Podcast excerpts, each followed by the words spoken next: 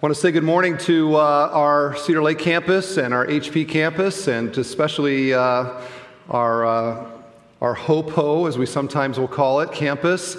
We look forward to feasting with you tonight. I look forward to being there and uh, enjoying a meal and prayer time with you. We will, uh, we will get there tonight. Our text today is Ecclesiastes 2 1 through 11, the same text that we had last weekend. I'd like to begin by simply reading it. Ecclesiastes 2, verses 1 through 11. I said in my heart, Come now, I will test you with pleasure. Enjoy yourself.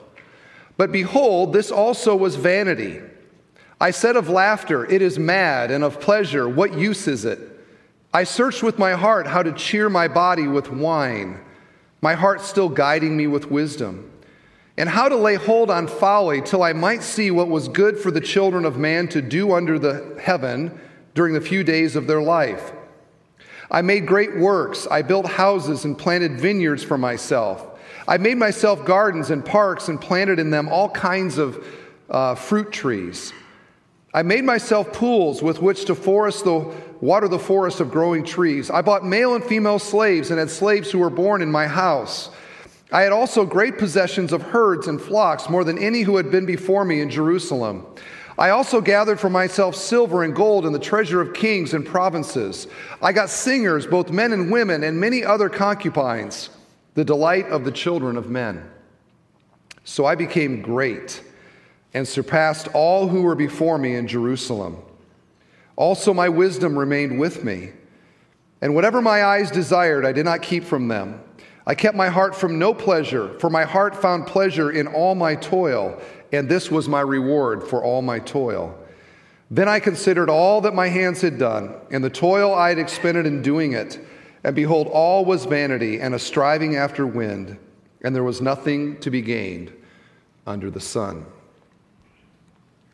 We worked our way through this passage last weekend in a, in a more ex- expositional way. And uh, that message is available at our media page at bethelweb.org. Today, I want to spend time in application. Okay? This is more of an application message. And uh, I'm not going to repeat everything from last week, but I'd like to just summarize what we see Solomon doing here. Solomon is on a search, Solomon is on a quest. He is searching for meaning in life. And he is doing it not as a saint, but as a sinner. As a man post fall, a man living in this world, trying to derive a sense of meaning and purpose here from the pleasures that this world has to offer. And uh, something in his heart told him that he ought to do this. There was an ache, there was a, a longing Something told him that his life ought to matter somehow, ought to have some significance. But what do you get significance from? Only in this world, only material things. So we find here Solomon, he engages in a series of experiments, okay? Experiments where he wants to see if anything that is pleasurable in this world could meet that ache and satisfy the longing of his heart. And so we have here a list of things that he says, I tried. And in this list, it includes laughter, alcohol, uh, great buildings and accomplishments, great wealth, artistic uh, experiences of music and beauty, and sexual pleasure on a staggering scale. Does that list sound familiar, by the way?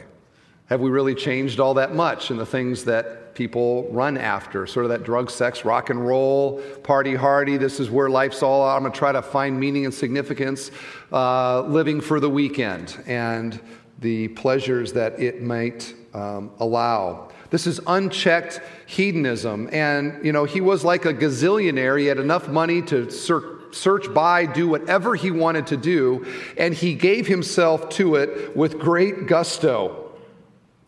And he retains here, it says, his discernment as he did it. So he's experiencing the pleasure, and as he's experiencing the pleasure, he's asking himself, How do I feel now? Is this pleasure making me, am I happy now? Is the longing in my heart satisfied now, even as he's experiencing the pleasure? And in spite of legendary wealth, legendary women, legendary accomplishment, Solomon concludes all of his experience with pleasure, and he says it is all vanity. That word vapor. You think it's something, a vapor, and then you try to get it, and you realize that what you thought was something is actually nothing at all. He says, all of that stuff, that's what it's like. There's nothing to it, it's just vapor. And I wonder, friend, today, if maybe this kind of echoes a little bit in your life story. If you think about what you've really been spending your, your, your, time, your energy, your thoughts, what you've really been pursuing in your life, you've been maybe thinking, if only I had this, or if only I experienced that, then I'll actually be happy because right now I'm discontented with my life. I need this in my life, then I'll be happy. Or worse yet, maybe you had something like that and you actually got it. And after getting it, you realize that something didn't make you happy. And now you have despair on the other side, and you're wondering, is this all that life's all about? Now, one of the benefits of having a wife is that you get a little debrief after the sermon. And last week, I was debriefing with Jennifer, and she thought that maybe I had taught last week where you possibly could say, well, the Bible or God is sort of down on pleasure. When in reality, it is the opposite of that. Who created pleasure in the first place? Who made all these things in the first place? The Bible is very pro pleasure and pro things on this list, but it never is that apart from God. It never deifies these things, it never says this is what you ought to live for. Actually, if you look ahead just quickly to verse 24, he says this There's nothing better for a person than he should eat and drink and find enjoyment in his toil.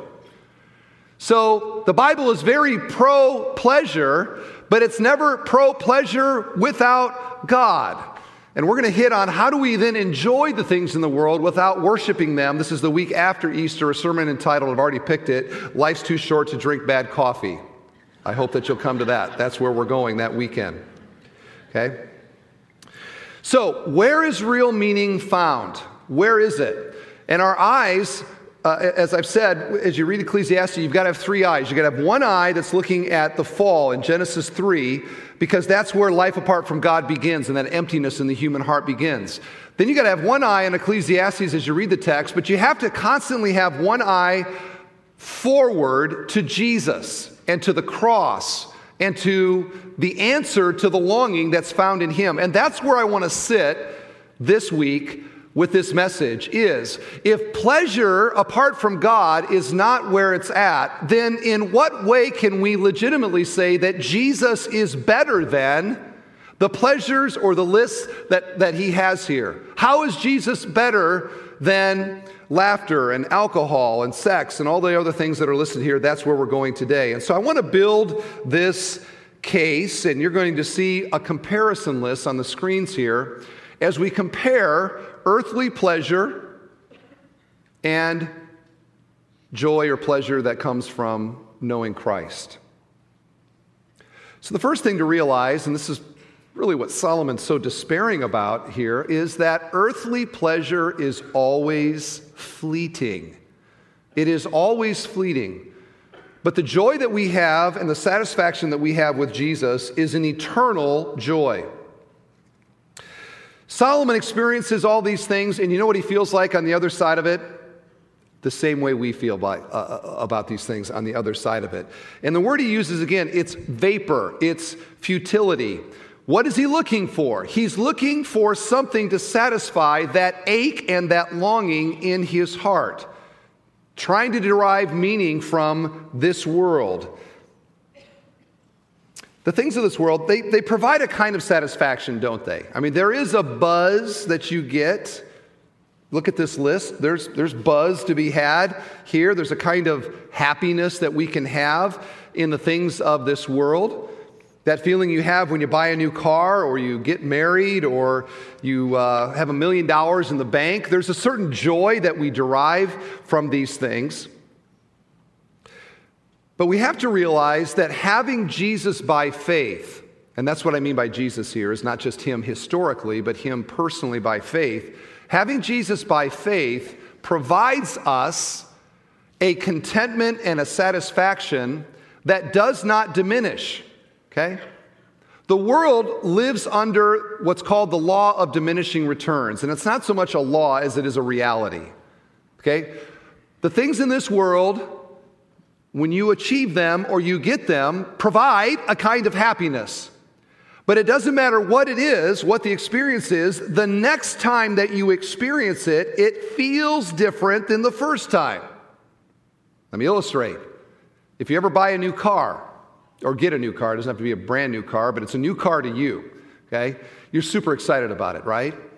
You get that new car, it's got the new car smell. The first time you drive it, it's like magical, isn't it? You drive it home, you hope the neighbors are seeing you in your new car. You know, you get home and it's only a mile from the dealership, but you wash it, right? Right away. And every day after that, for at least a month or so, you're washing that new car, vacuuming it out, taking care of it, right? It feels so great the first time you drive it to work or wherever you're going, that first car, new car, first drive experience. The second time you drive that car, it's really, really great. And the third time you drive that car, it's cool. But the thousandth time you drive that car, you don't even think about it, do you? That's the law of diminishing returns. Or have you ever been to a restaurant? Okay, and for whatever reason, you go to this restaurant and, you know, it's the guest chef or cook or whatever. Somehow, magically, the flame, the meat, the molecular level savory, tasty things all happen to be just exactly perfect. You eat that meal and you are like, oh, this is fantastic, right? And you just love it. You tweet about it, you Facebook post about it. This is an amazing new restaurant. You tell all your friends about it. You can't wait to go back and to order the same thing. You go back, you order the same thing. It can be done exactly the same way, and that tastes so good, but it doesn't taste like the first time. And the fourth time, and the tenth time, and the twentieth time you always can maybe sort of enjoy it, but it doesn't have the same oomph that it did the first time. That's the law of diminishing returns. And Ecclesiastes describes this in a very sobering way. If you look ahead to chapter 12, we're not going to go there, but you go to chapter 12, the writer talks about the experience, not of the young man experiencing everything for the first time, but of the old man the old man who now can't sleep very well and he wakes up at the sound of the crickets, right? And he can't taste food like he used to. And the house is sort of falling down. It's a man in decay, it's a man in decline. And the point is this that no matter what you have in life, either it changes or you change. Did you look in the mirror this morning? We are all in decline, aren't we? Nobody wants to amen that, right? The young people are like, no, I'm getting bigger and stronger. Just wait. Just wait. You go like this, and then you go like that. Now, last week, and I didn't really plan on this, but I got to the end of the message, and um, I was reminded as I was preaching about C.S. Lewis, who addressed a um, question that is a little delicate um, but it's a really great quote. And I said, you know, come back next week and I'm going to talk about it because he addresses the whole matter of sexual pleasure. And the question that we have sometimes is well, what about that pleasure in eternity? Because Jesus says there's no marriage in eternity, and so we can kind of think that then there's no sexuality in eternity. And that's kind of like a question, along with maybe your favorite food or golf course or whatever. Like, what? How can it be heaven if maybe that's not a part of it? So I love C.S. Lewis. He's great on things like this. Let me read this quote. And this is one of these quotes that maybe you get it a little better the second or third time. So this is the opposite of the law of diminishing returns in a sense, but it's just because he writes, uh, I don't know, very uh, insightfully. Here's what he says The letter and spirit of Scripture and of all Christianity forbid us to suppose that life in the new creation will be a sexual life. And this reduces our imagination to the withering alternative either of bodies which are hardly recognizable as human bodies at all, in other words, we lose all sexuality, or of a perpetual sexual fast. As regards the fast, I think our present outlook might be like that of a small boy on being told that the sexual act was the highest bodily pleasure, should immediately ask whether you ate chocolates at the same time. On receiving the answer no, he might regard absence of chocolates as the chief characteristic of sexuality. In vain would you tell him that the reason why lovers in their carnal raptures don't bother about chocolates is that they have something better to think of. The boy knows chocolate, he does not know the positive thing that excludes it. Now he draws the analogy. We are in the same position. We know the sexual life. Okay, for us, those, that's the chocolate. We do not know, except in glimpses, the other thing which in heaven will leave no room for it. Hence, where fullness awaits us, we anticipate sexual fasting. In denying that sexual, that sexual life, as we now understand it, makes any part of the final beatitude, it is not, of course, necessary to suppose that the distinction of sexes will disappear. What is no longer needed for biological purposes may be expected to survive for splendor. Sexuality is the instrument both of virginity and of conjugal virtue. Neither men nor women will be asked to throw away weapons they have used victoriously. It is the beaten and the fugitives who throw, throw away their swords. The conquerors sheath theirs and retain them. Should I read that again? I don't have time. Okay? But here's what Lewis is saying. And he's dancing around a delicate subject here, and he does it with typical brilliance. The boy could hear that there is no chocolate during marital intimacy and think, that sounds terrible because nothing can be enjoyed without chocolate, right?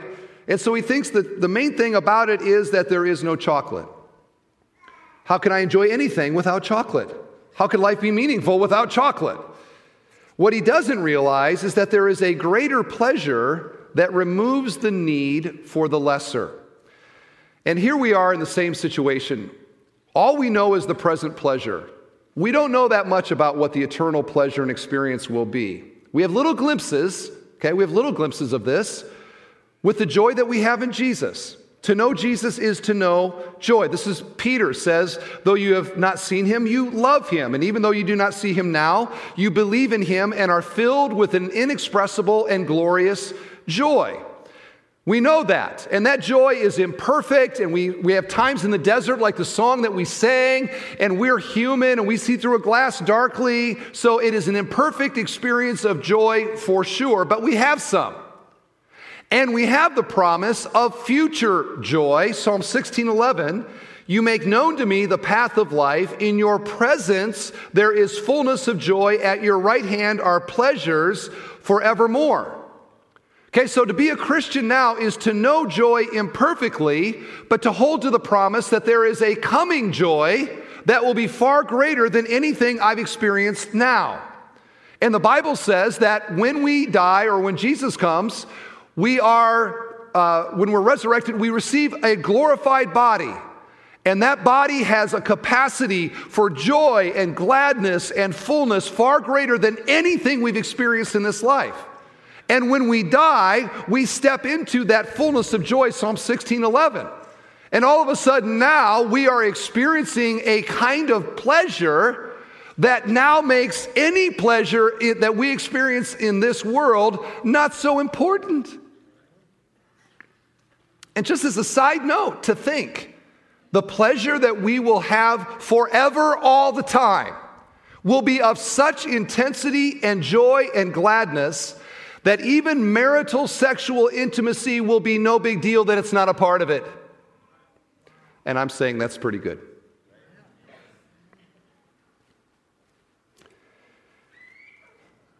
Hard for a boy to understand happiness without chocolate. It's a great analogy. So, Fleeting pleasures here, eternal joy and happiness that doesn't end with Jesus. Secondly, what are earthly pleasures uh, experienced like here? I'm calling it an ominous happiness that we have. But with Jesus, there is joy even in pain and even in suffering. There looms over the earthly pleasure a cloud. It doesn't matter what it is, there's a, there's a cloud over it.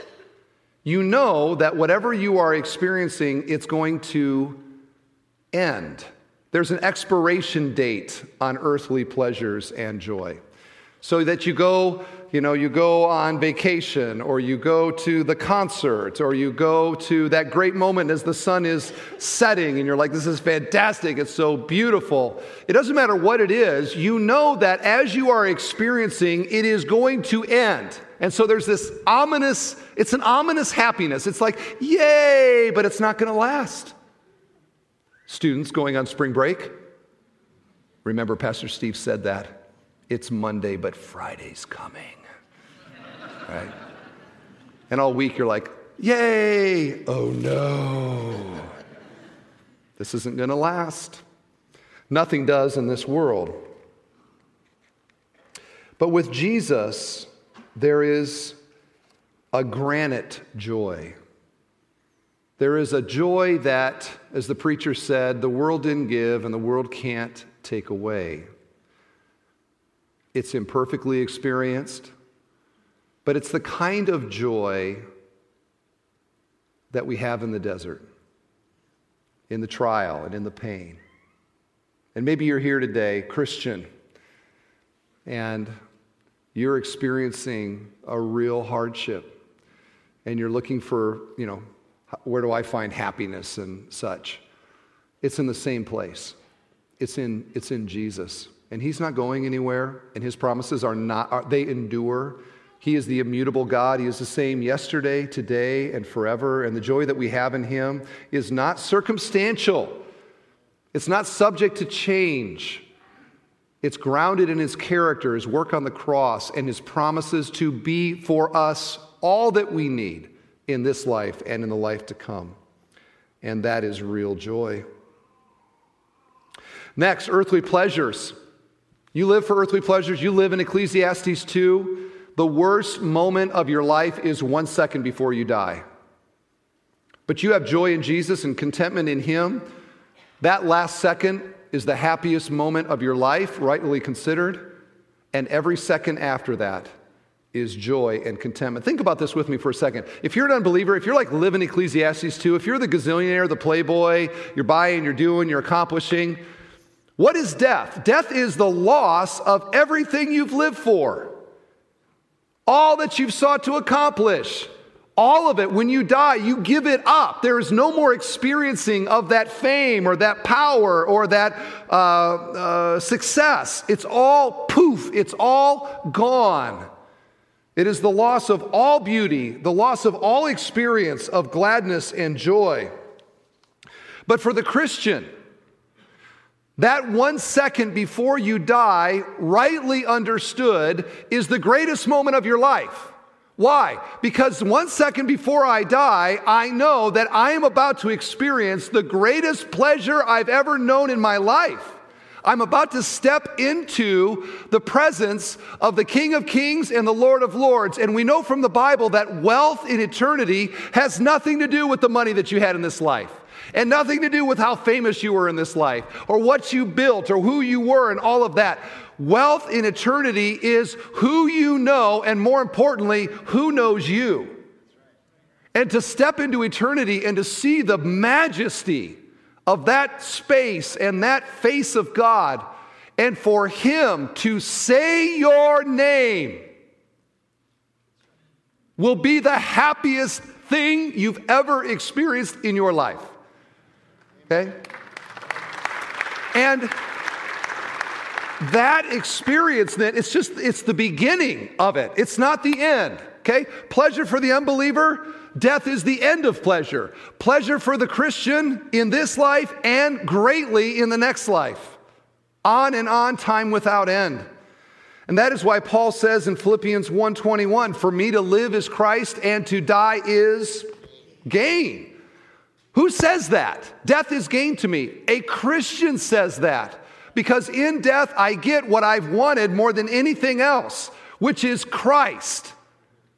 To be with him, to sense his love and the fullness of his grace to me to be there and to see him, and for that beatific vision, as the theologians call it, for that experience with a glorified heart and body now to fill me with a tingling, joyful, spiritual, real happiness and gladness trumps anything that this world has to offer.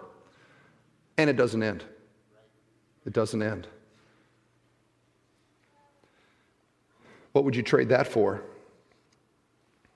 You wouldn't trade it for all the wealth in the world, all the fame of this world, all the temporary buzz of every alcohol or drug you could buy.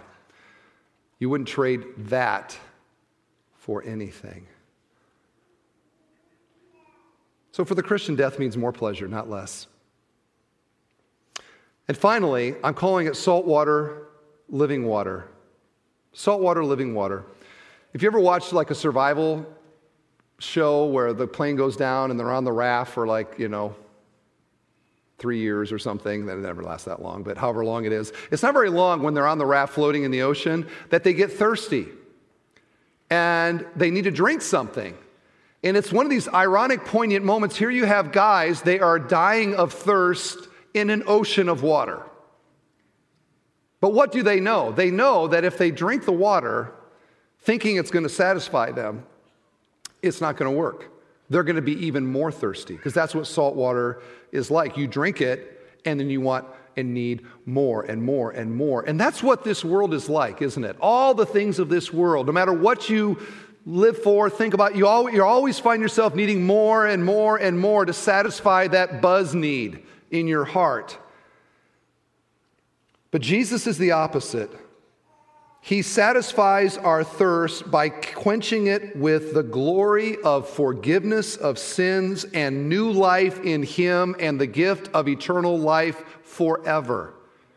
That's what satisfies the longings of our heart. And Ecclesiastes is, is basically it's this it is a sinner seeking a spiritual answer with material things that never satisfy. And the gospel is a a Christological answer to the spiritual longings of the heart, and that is the gospel. And that's what Jesus said, okay? He satisfies us by quenching it. He says to the woman at the well, Everyone who drinks this water will be thirsty again, but whoever drinks of the water that I will give him will never be thirsty again. The water that I will give him will become in him a spring of water welling up to eternal life. And that's his point. Ecclesiastes 2, you're always thirsty. Drink me, and that means believe in me, receive me, and that soul longing is satisfied. Living water, living water. Now, what does that look like practically? And I don't often do this, but today I want to have a kind of guest speaker here with us. I'm going to play a video, and here we are, March Madness. Everybody's thinking basketball, talking basketball. I have a, a video here that I, and I want you to listen to the testimony of Pistol Pete Maravich. The basketball guys know here, and girls, know that one of the greatest basketball players who ever lived. You, know, you watch these college games now, and the winning team, you know, it's 55 to 45 or something like that. Maravich averaged like 45 points a game his whole college career. Amazing, amazing basketball player. But God did a work in his life, and it just flows right out of Ecclesiastes 2. So listen to the words of Pete Maravich. He's speaking at a Billy Graham crusade in 1987. So the video quality isn't the greatest, but you'll get it. Okay? Roll the tape. It's not always like that because when I was seven years old, my dad sat me down and he said, Pete, if you'll listen to me, you might be able to get a scholarship in basketball because we can't pay your way. And maybe you not only get a scholarship, but maybe you'll go to the pro level and you'll play on a team that wins a world championship. And you'll make a million dollars playing basketball and they'll give you a big diamond ring and it'll have your name on it and say world champions. And to a seven-year-old, my eyes lit up. And I said, Dad, that's what I want. He said, if you let me teach you, you just commit. You dedicate your life to basketball, and that's all you have to do. and you'll live happily the rest of your lives. And that's what I did. I became a human basketball. I was a basketball android. I believed in God when I was a young boy, but the God I believed in was a heavenly Santa Claus, someone who would take care of my needs. He would get me things, or when I was in trouble, he would get me out of it. I knew of no personal relationship, nor did I care, because my commitment was to basketball, one of the first idols and gods in my life. When I was 14 and a half years old, a friend of mine came to me, and I grew up in Clemson, South Carolina, and said, have you ever had a beer, Pete? And I said, no, I haven't. I don't care to have one because my dad said if I ever drank one, he would shoot me. and I said, I don't want to die just yet because I've got to play pro basketball. He said, and he kept on and kept on, and finally, through what they call peer pressure today, I said, okay. I remember going on the steps of the Methodist Church at 9.30 p.m. on a Sunday night. And I remember popping open that can. I remember smelling it. And he said, doesn't it smell good? I said, yes, it does. And I remember taking that first sip. And I'm here to tell you tonight, all you young people that are here and anybody else who has any kind of a drug problem, that first sip nearly destroyed my life. And the only reason I'm standing here tonight is because of the grace and mercy of God. I would not be here tonight because he overruled in my life. But I do know this, that peer pressure is simply a choice. That's all it was in my life. It's a choice. There was never a gun placed next to the alcohol. Never in my whole life. It started as a toehold and came out as a stronghold. When I was 19 years old, I went out to the Campus Crusade for Christ to put on a Showtime clinic. I didn't know anything else, just to go out there and do my clinic. I'd done it all around the world, my dad and I. I took a friend with me, and for three days I heard who Jesus Christ was. And for three days I rejected him. On the third night, Mr. Bill Bright, founder of Campus Crusade, gave a message like Mr. Graham gives, and many young people came forward and my friend who was just like me, we partied all the way out and we had a good time. We had all the pleasure we wanted. He went forward with tears in his eyes. And I said, what's wrong with you? You can't follow this. I've seen all the hypocrites. I don't want any part of this because I had my goals set and I had to attain my goals. I didn't have time for Christ. And I went back out in the wilderness. I went back out there for 16 years. And I did everything I did in college. And I became all-American. And I got all the trophies and all the awards was on all the magazine covers. I have a trophy six foot five and a quarter inches tall, the same height as I am. It's still in the attic from 15 years ago, collecting dust because that's what trophies do. They collect dust. I signed the largest contract in the history of sports in 1970. I, had, I went to my dad. I said, Dad, I hope you're proud because my dad was always my hero. I said, I've got it. I've signed a million dollar contract. I've made it to the pros. Now all I got left is the ring. And when I get the ring, I'll be able to sit by the pool, twinkle my toes in the water, and sit back with my drink and live happily ever after. That's what I thought. But it just didn't turn out that way. In 1980, I quit basketball. I was despondent. I didn't know what to do. It was out of bitterness, and I was immature. And I became a recluse in my house in Metairie, Louisiana. And I tried to be father of the year. I said, now I'll throw all of my energies into my son. That's where I'll get my joy. That's where I'll get my peace. But it didn't work out. It didn't last. And for two years, I divorced myself from basketball, stayed in a house, used to contemplate suicide, taking my Porsche out, driving 140 miles an hour across a bridge and going off. I'm glad I never did that. But in 1982, I went to bed one night. It was late night, and I was watching television. It was like any other night, and I just went to bed. And as I laid in the bed, things started coming up in my mind, and I could not sleep. And the things that were coming up in my mind, I knew what they were. It was called sin. I knew the difference between right and wrong, and I always had a heavy conscience whenever I did something morally wrong. It was sin that came, and it would not leave me alone. Everything I'd ever done, all my rebellion against God, all my rebellion against my parents, the people I loved, the people I hated. I hated people. I had bitterness against people. It was driving me crazy. I couldn't get it out of my mind. I remember crying out in my spirit. I said, oh, God, you're going to have to save me. I can't take this life anymore. I've had it with what they say makes you happy. I've had it with what they say make, will make your life just so, so good. And I remember at that point, with tears in my eyes, the Lord spoke to me. He said, be strong and lift thine own heart.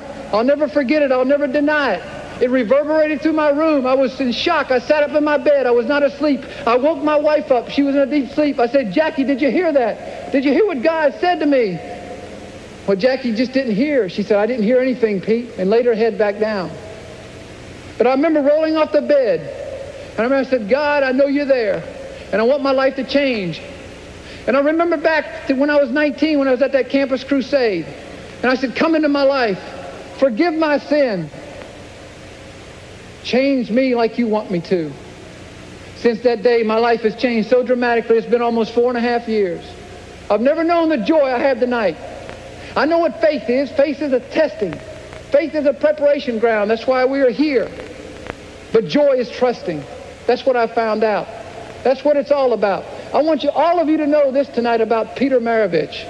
You may never have heard of me. It makes no difference. I'm just one person on this earth, saved by the grace of God through faith in Jesus Christ.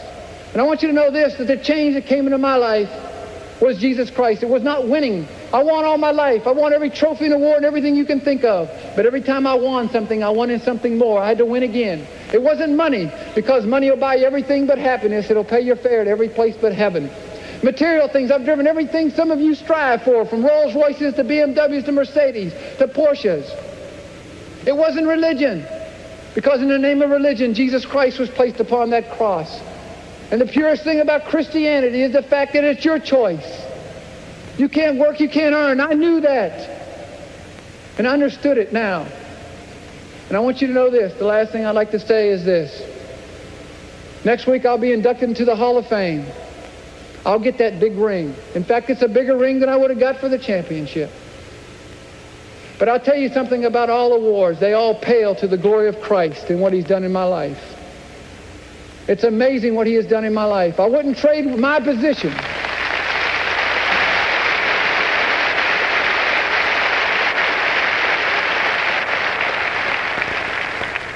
I wouldn't trade my position in Christ for a thousand NBA championships, for a thousand Hall of Fame rings, or for a hundred billion dollars. There's nothing like the joy of Jesus Christ in your life. Thank you very much.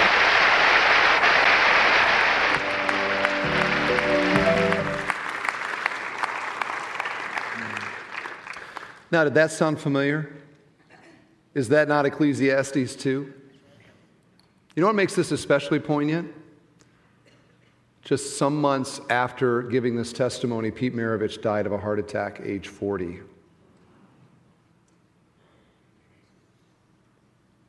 I wonder, friend, today, if you heard your own life story in Pistol Pete. I wonder if you hear it in the words of Solomon. And I wonder if what they're urging might be the answer that you're looking for in your life. Did you hear what he said? I had this, I had this, I had this, I had this, I had this. I was empty. But then I met Jesus, and my life changed. And I wouldn't cha- trade all of that stuff for what I have in Jesus for anything. And that can be your story as well. If you will put your faith and your trust in Christ, just like Pete Maravich did, just like so many of us have done, I've done in my own life, to trust in Christ and to believe Him to actually be the Savior of the world, not a fairy tale, not a pretend, but a real person who was the Son of God and died on the cross for your sins and mine. To believe in Him and to be saved. You can know that today, and I would urge you to put your faith and your trust in Him.